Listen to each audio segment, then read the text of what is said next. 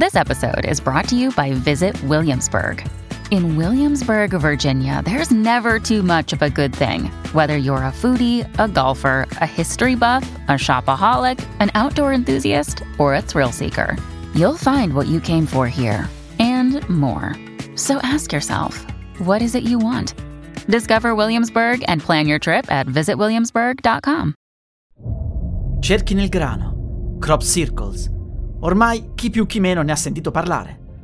Si tratta di figure geometriche molto particolari visibili dall'alto. Alla fine degli anni 70 queste apparizioni iniziarono a diventare sempre più frequenti e famose, soprattutto in Inghilterra.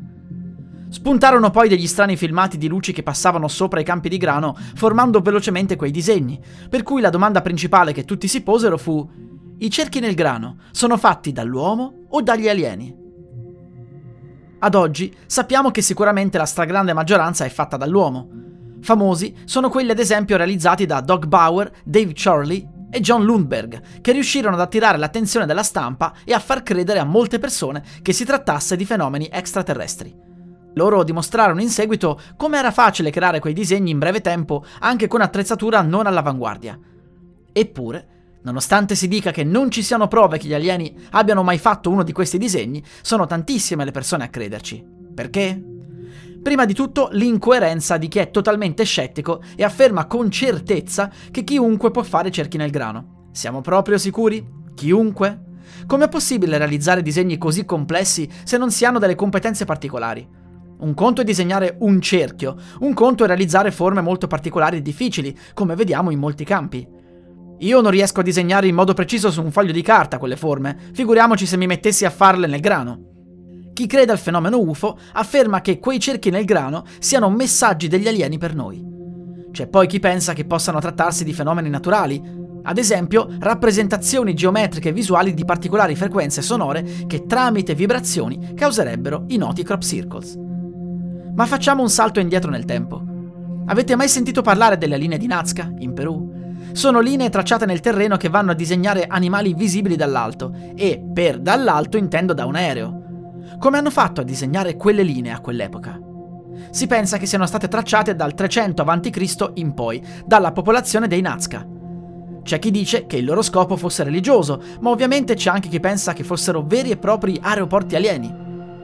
Non sono cerchi nel grano, ok, ma anche qui abbiamo dei disegni che dall'alto hanno una forma ben precisa.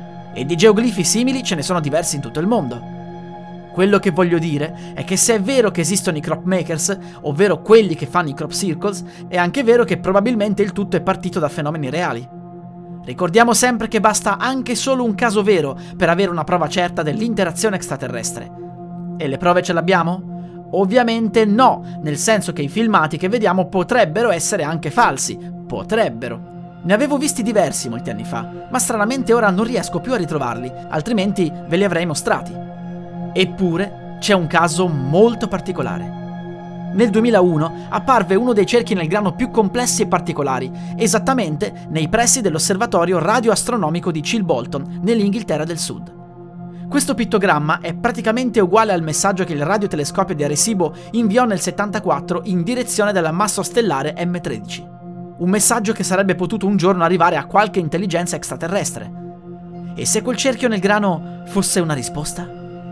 La riproduzione esatta di quello che avevano ricevuto, anzi non proprio esatta, ci sono delle differenze. Ad esempio, la differenza tra il messaggio e il pittogramma sta anche nella riproduzione dell'essere umano che stava al centro. È come se fosse stato sostituito da un altro essere, magari la razza aliena che ha ricevuto il messaggio. Ovviamente sono tutte supposizioni.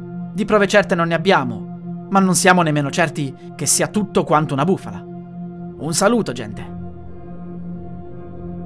La musica utilizzata è in royalty free dall'artista co.ag.